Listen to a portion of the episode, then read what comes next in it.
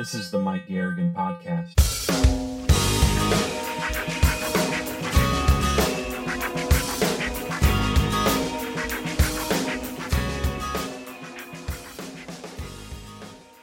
Welcome to episode 19 of 24 in the Transitions podcast series from MikeGarrigan.com.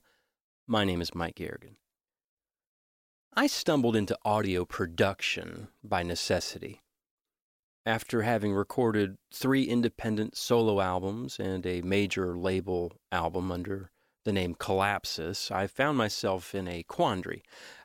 If I wanted to continue recording, I needed to find a more affordable way to do it.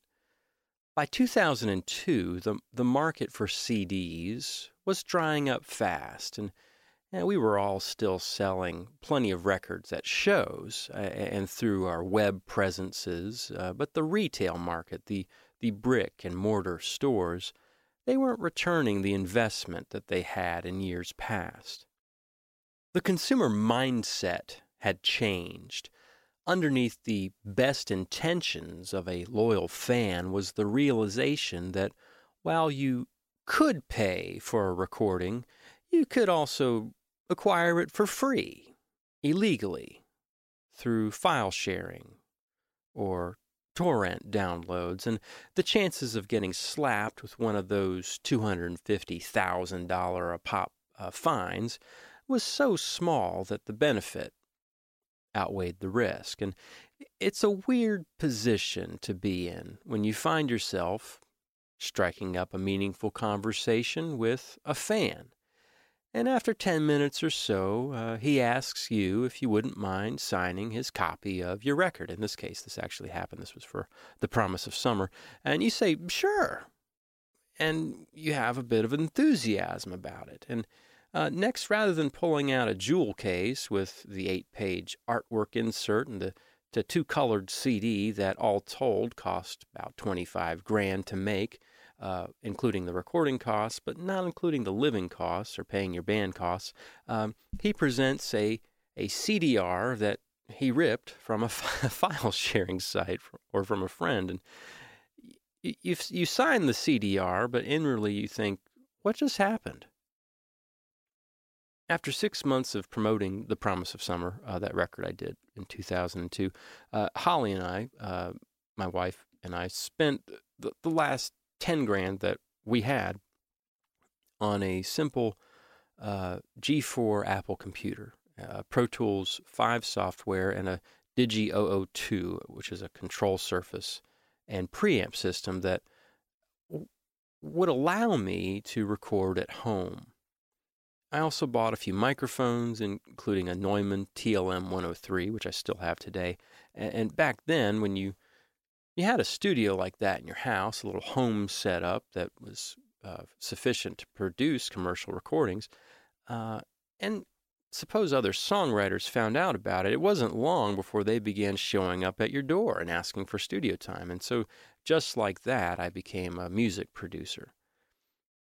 So back then, I divided my professional time evenly between writing new material, uh, recording that material, performing with the band Athenaeum, and producing other artists. And eventually, by 2007, my client base outgrew the spare bedroom I was using for production.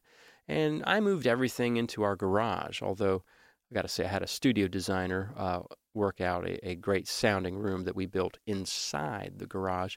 Uh, in 2008, uh, two egrets, media and recording, opened. I found production taking up now about 60% of my professional time, with the other time split between personal writing, recording, and performance. At Two Egrets, I worked as both the principal producer and main engineer. Within the music industry, these are commonly regarded as two separate tasks that the same person can take on. Uh, but the producer is much like the director of a movie who has a vision for the overall project, and the engineer is more like the cameraman who films the director's vision. Um, the higher the budget for the recording, the more common it is for these roles to be assigned to different persons, although Some of the most expensive producers also engineer their recordings. Some producers in history are, are near household names, at least to other musicians. I mean, Sir George Martin, for example, is often regarded as the fifth Beatle because he brought the band's most difficult ideas to life. Bob Rock drastically changed Metallica's presentation from a sprawling, progressive metal thrash band to a commercial metal band. And you can hear it uh, in the difference between And Justice for All and the Black Album. It's almost night and day. Uh, another example when Quincy Jones and Michael Jackson set out to create an album that they thought would appeal to everyone from age 9 to 90, they created Thriller, uh, which by some charts is the best selling album of all time. My production philosophy stems from keeping the listener in mind and knowing what an artist's stereotypical listener wants and what the average listener wants guides just about every production decision I make. And uh, this listener generally wants to, to form a connection with the music, and uh, he or she has a specific way in which uh, he or she possesses the music, and then also uh, that fan demands a level of authenticity. Um, a listener forms a connection with the recording if seven factors, and I just created these, uh, it, just been thinking about this, but uh, are well presented. Um, the seven factors that I think are important to consider are tempo, vocals, beat, performance, tuning, song construction, and loudness. Of all the thousands of production decisions that go into making a single recording, the most important one is deciding on a tempo.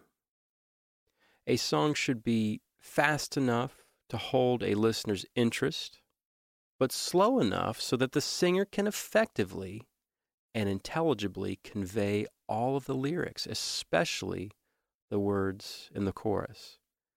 Guitar strumming, bass lines, and drum beats sh- should also make sense at that decided upon tempo.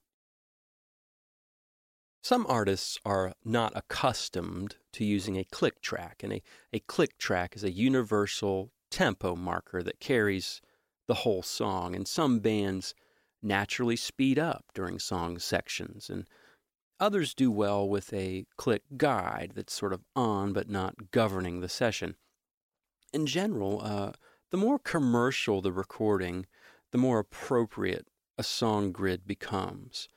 Although that certainly isn't true for some groups whose dynamics and tempos are, are fluid and non gridded. Uh, the more novice the artist, the more click and grid will seem appropriate. Using a grid saves time in the production process if you should want to fly parts around in the song, but uh, the convenience of doing that comes at the expense of natural ebb and flow.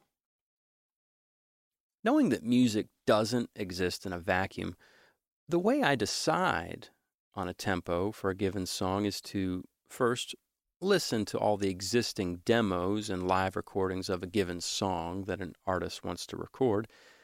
I compare those tempos to similar commercial releases by other artists in that genre, and then lastly, I'll make a judgment call on what the final tempo should be. And here I often always have the artist present, uh, playing to a loop or a beat or a, a click that makes sure that the tempo feels just right before even recording a scratch track.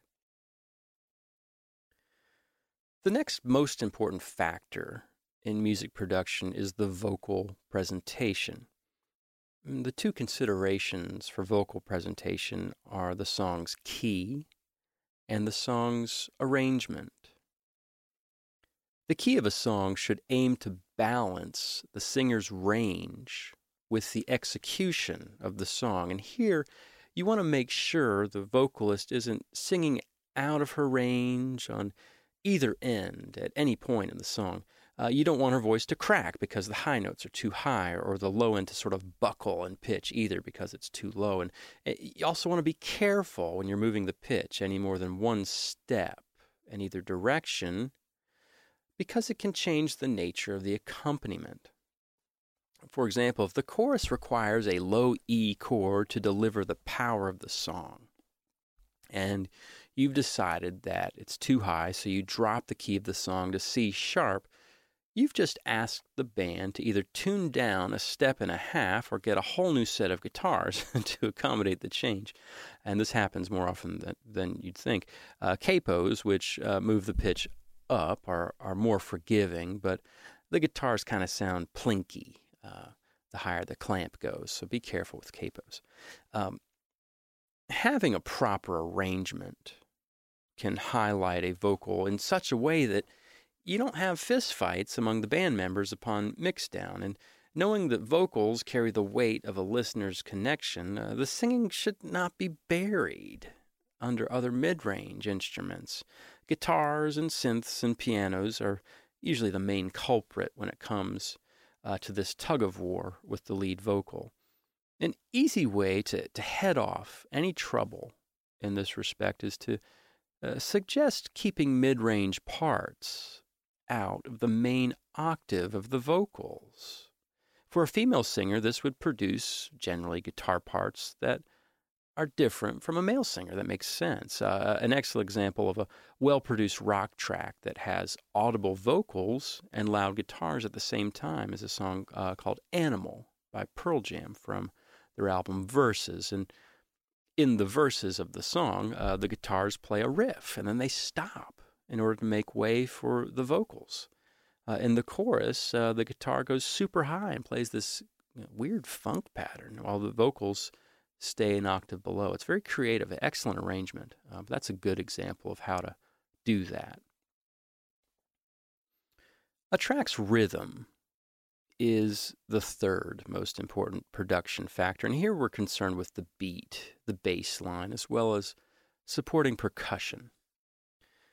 While not all productions have a kick drum, almost every production grooves to some extent. If you're if you're using a click track rather than uh, the ice pick through the forehead cowbell or shaker clicks that come uh, on on a recording platform as the default, uh, try using percussion loops and drum loops and instrumental loops that inspire and make the initial tracking exciting. And you know, having a good shaker and tambourine and ancillary percussion track like a bongo can also serve a purpose later to give the choruses and bridges or even verses a, a nice energy lift.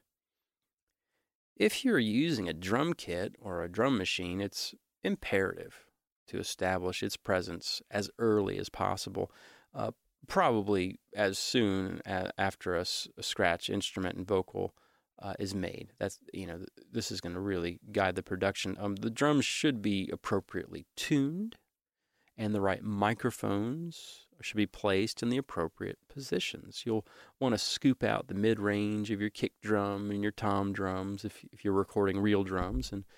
If you're planning on replacement technology, you, you at least want the overheads to be clear uh, and clean. Uh, and the, this, the kick and snare should also appear in the overheads uh, quite well. The drums should sway a bit, and quantizing drums is a tendency at times, but it isn't necessary unless the drummer is mediocre or, or you're really wanting that metronome perfect performance. Uh, sometimes it's cool to quantize drums to a groove rather than a grid, meaning uh, if the snare is hit in the third beat and it drags a little bit, the same will happen on an otherwise perfect take of acoustic drums. Think think about that. You know, that's that's a little more interesting than just uh, making everything grid up. You know, um, once you have your drums the way you like them, uh, bass is a good thing to add if it wasn't already part of the drum tracking. A good bass player will lock in with the drummer often supplying a, a bass note where the fundamental kick beat exists, and it'll also complement the guitars and the vocal melody. Uh, the most competent bass players will, will land their note just behind the attack of the kick drum, and this is called playing behind the beat. and it yields a track that grooves much better than a bass line that's quantized exactly to the corresponding beat. It takes a really good percussionist to play to an established track, and something as simple as the idea of adding a tambourine or a shaker can end up taking hours if you're not careful.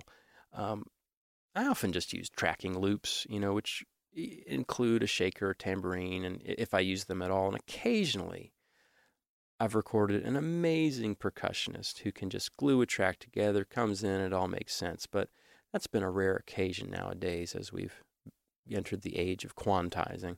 Um, once you have the tempo established and the key and the arrangement focused and the, the rhythm tra- eh, section is tracked, and then you're ready to begin uh, the heart of the performance of the song. And the track should make sense with the drums and the bass line and the scratch tracks. And on occasion, I've I've just used uh, the the main tra- tracks uh, that I've tracked, but that's been rare as well. Um, here, what we're talking about is is the performance of the vocals and the primary instruments, and it's a tricky thing. And in the studio, you are often isolated and not performing together, but you're meant to appear as if you're performing together. A singer has to deliver sufficient intensity to match a live performance while resonating adequate pitch and accuracy and a good sound. And a guitar player has to dig in as she would at a show, but not so much that it destroys the dynamics of the recording. Eh, here, manipulating the musician's environment can help, and some singers might need the lights turned down, or others might want to hold a guitar or a percussion instrument as maybe they would live. And some guitarists may need to track in the room with their amp in order to get the right feedback or sort of amp interaction. Always encourage your guitarist, by the way, to, to record standing up unless they play sitting down live. It can create some weird issues when uh, a guitar player does a whole record sitting down and then can't pull it off at the show. Uh, just, it, it, happens. Um, sometimes the only way to achieve a convincing sound is to have everyone track at once. And here's where having access to a bona fide studio with isolation rooms and gobos and and things like that can can really help. And uh, you'll you'll know from a live show or a demo recording if if a band can pull this off. Uh, what you're going to lose is isolation of the parts, but what you're going to gain is something much more interesting and, and human than plain old boring perfection. And it, it, in these situations, I've almost always overdubbed the vocals later, but uh, the tracking vocal that you'll do when everyone plays together, it supplies you with a really good standard to beat. Like if you're beating that in the studio, you've done the right thing.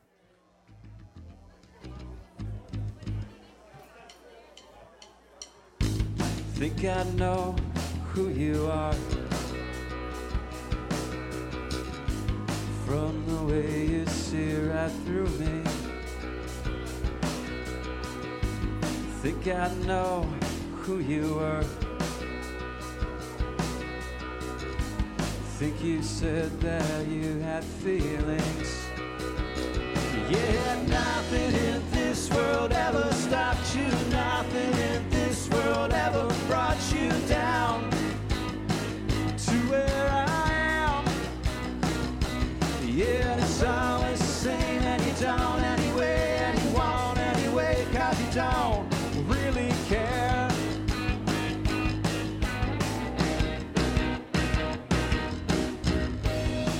I know who you were.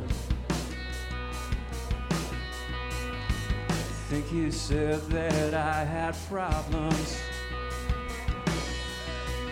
I Think I know who you are. The way you turn green and get angry.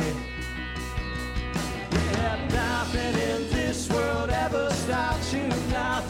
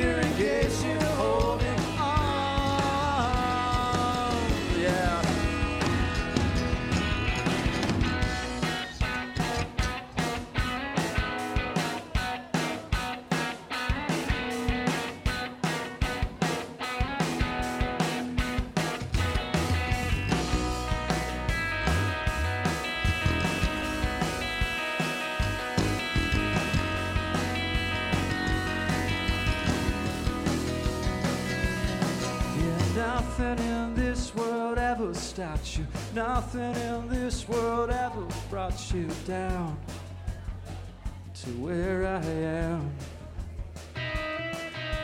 Nothing in this world ever stopped you. Nothing in this world ever brought you down to where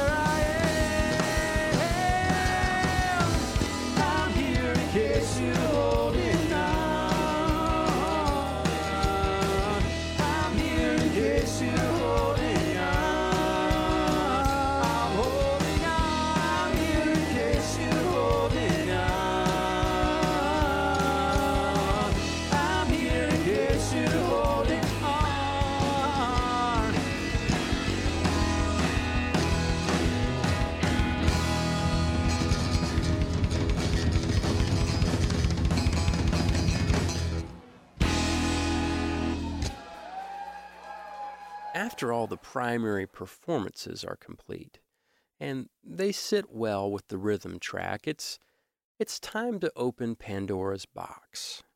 In the early 21st century, autotune appeared in just about every commercial studio. It it revolutionized the way in which we can correct imperfections in, in the vocals without spending hours of time tracking and retracking the same performance. Uh, naturally, like Uncle Ben said to Peter Parker, with great power comes great responsibility. And this is the most abused tool in the studio today. And sometimes a client will ask for a robot like pitch, and the sound doesn't really benefit the production. And other times, a client will refuse to use autotune at the expense of sounding out of tune. And it, developing a clear stance on pitch correction is the hallmark of a good producer. Some people use it, some people don't, but knowing where to stand is the key.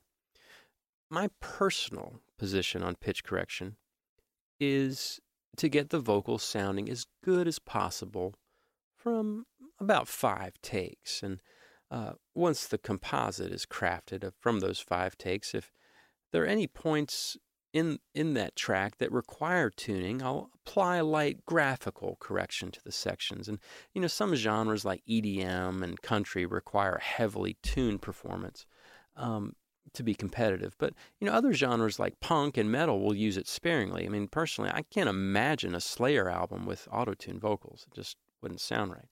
Um, if you uh, ever re- recorded with me, if you've ever recorded with me, you know that I simply, I partly jokingly call the Brubeck principle, and, and, which states that an artist will deliver 90% of his vocal potential by take five. Ha, very funny. Uh, a good way to, to save time and use technology responsibly is to have your, your singer perform the song five times. Make a composite, tune the treble parts, and then listen down. Uh, if there are any further corrections, all you have to do is punch into the track and then make it work. And, and by doing this, you've, you've saved uh, the client a lot of money. Um, the, the Brubeck principle also applies to guitars and pianos and any overdubs that might need to happen at this stage. The key is to get a number of takes, but not so many that you can't possibly sift through them all.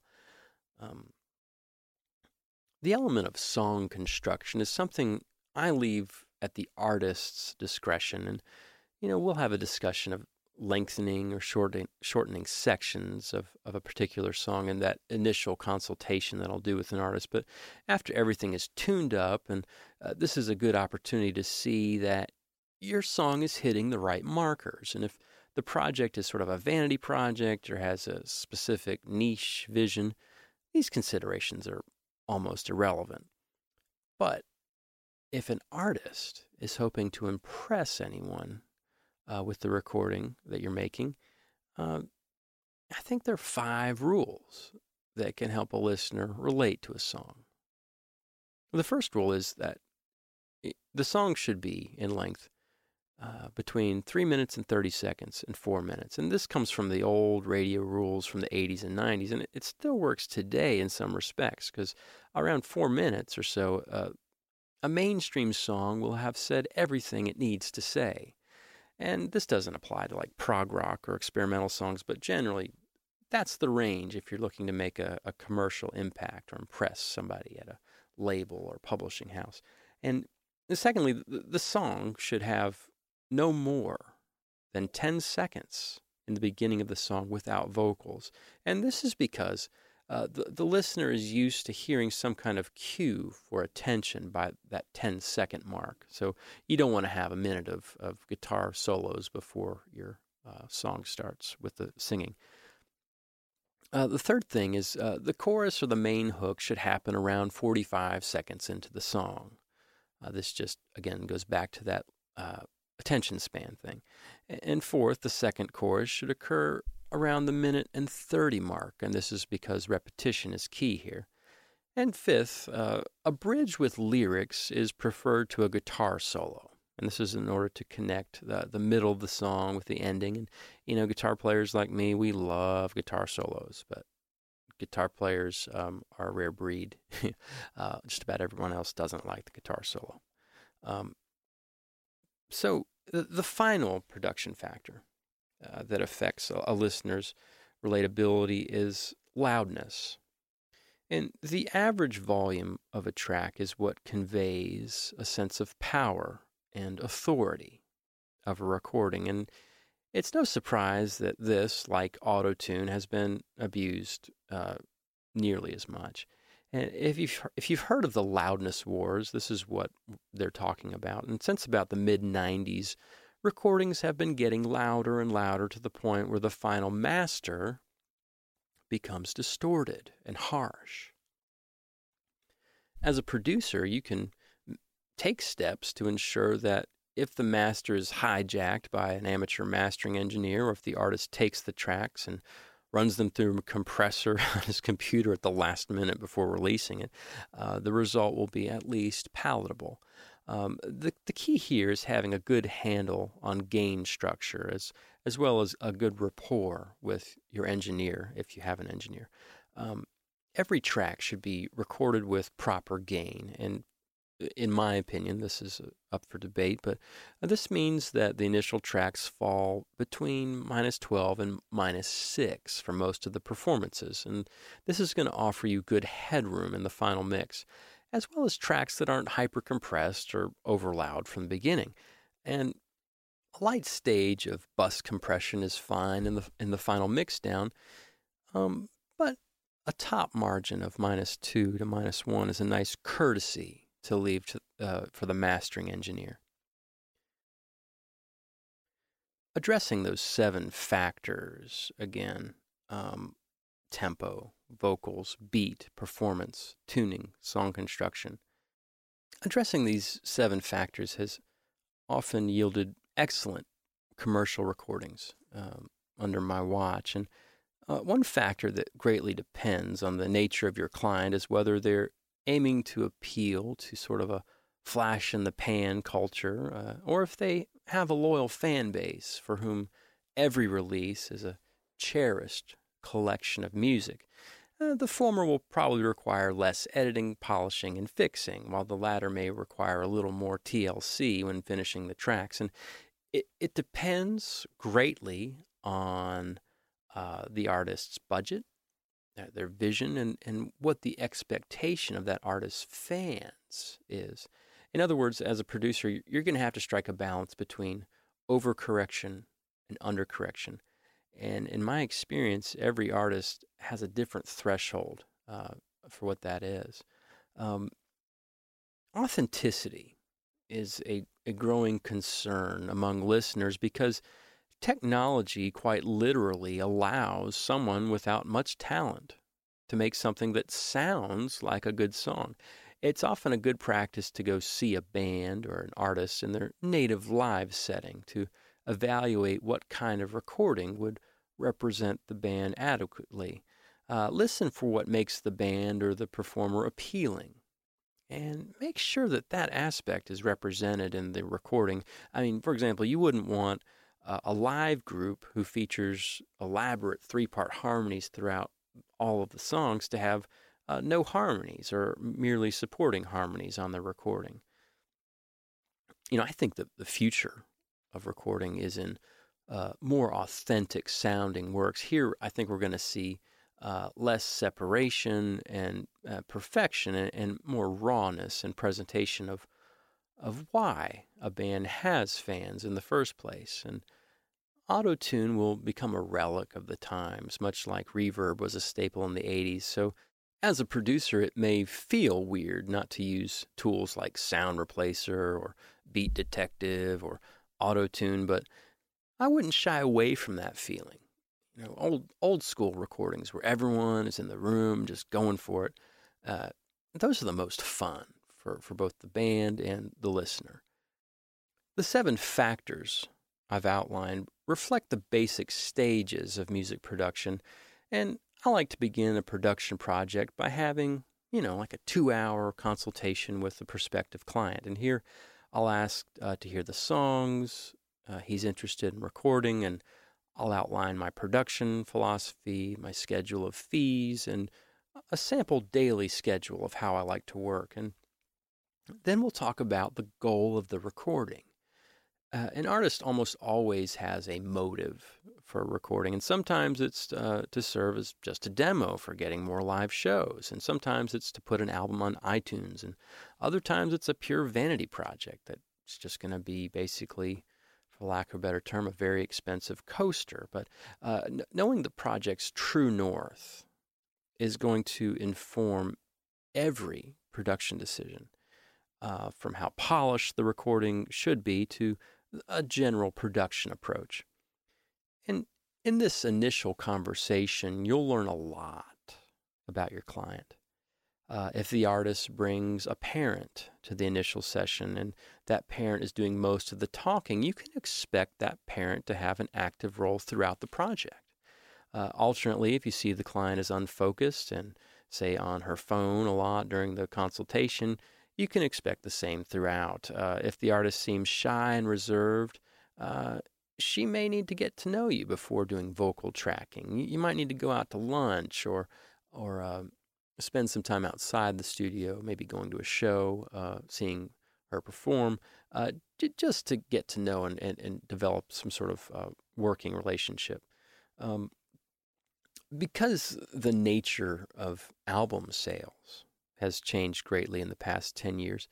Um, most producers at my level, which is sort of that pre um, class A, A list, maybe C list producer, if there's such a thing.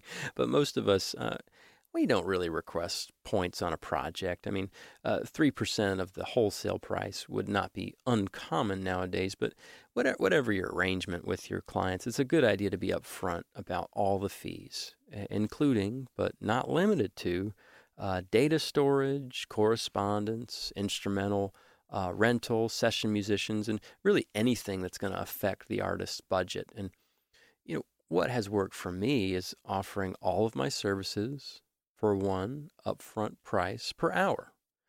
And this is going to accommodate for a project that requires more time and it's going to reward the artist for finishing faster than planned. And, you know, also, I have no problem playing whatever instruments the artist needs uh, on the session. I play everything. So I, you know, I enjoy that and it forces me to keep my chops up, but I also just include that. I, I don't like the idea of nickeling and diming a client because uh, you know life is hard enough for an artist. Um, but the next thing I'll do is uh, I'll often do one to two hours of pre-production per song uh, that we're going to record, and here we decide on the tempo and the key and what kind of click track, if any, and, and the general approach to the rhythm tracks. And here we'll also record a scratch track for reference. The, the next phase of the recording is the primary elements, which includes drums, bass, and uh, one primary accompaniment instrument, and then vocals. And this is going to take the bulk of the time. This is the meat of the song. Um, next, we'll record the secondary instruments, uh, the overdubs and, and background vocals. And it's in this stage that the song appears complete in the studio, but the rough mixes may sound a little uneven out in the real world. Um, after that, uh, we'll perform any needed edits and print any essential effects that the mix engineer may not have. Um, for example, a, a boutique multi-tap delay that makes a background vocal what it is, uh, is a good example of something that you're going to want to print before mixing because you can't assume that the mix engineer is going to have it. Um, the final stage of the production, um, I guess, process that, yeah, uh, is formatting and preparing the songs for mixing. And here, the, the files are often consolidated so that a mix engineer can just pull them up on, on the mixing console or within his preferred workstation and begin work. And supplying a decent rough mix is also a good practice. Uh, a lot of times I mix the projects I produce too. So in this scenario, I try to keep the hats separate. If I'm mixing, I'm not trying to fix a track blemish that should have been addressed in the production phase. Similarly, if I'm mastering a project, I'll keep that separate as well. An artist will often have many questions about how the business works and how to shop a song and how to book a show and how to build a fan base. And you know, I've found an excellent way to build repeat clients for multiple projects is to to share my experiences with these matters, either in breaks or before a session or after a session. Um, two books I recommend uh, to any client or any person really um, who's interested in recording and being a recording artist are first Dave Rose's book, Everything I Know About the Music Business I Learned from My Cousin Rick.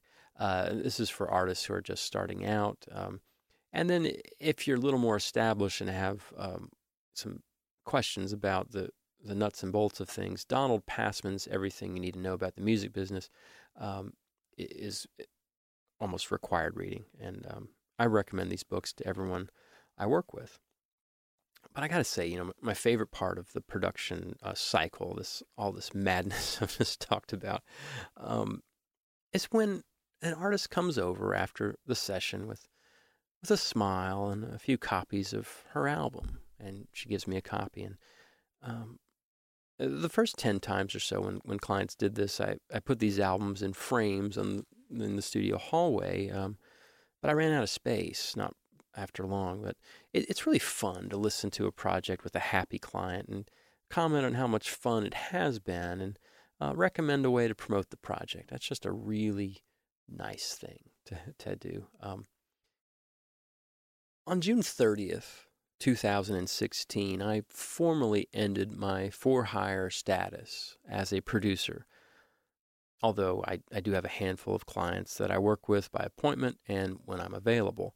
But other than having participated as a session musician in a few different capacities under different producers, um, I haven't been produced by anyone other than myself since The Promise of Summer. And, you know, going forward, I, I kind of think it might be interesting to write a collection of songs and hire someone else to produce it just to see what that's like. But that's for another time. The Mike Garrigan podcast is brought to you by MikeGarrigan.com.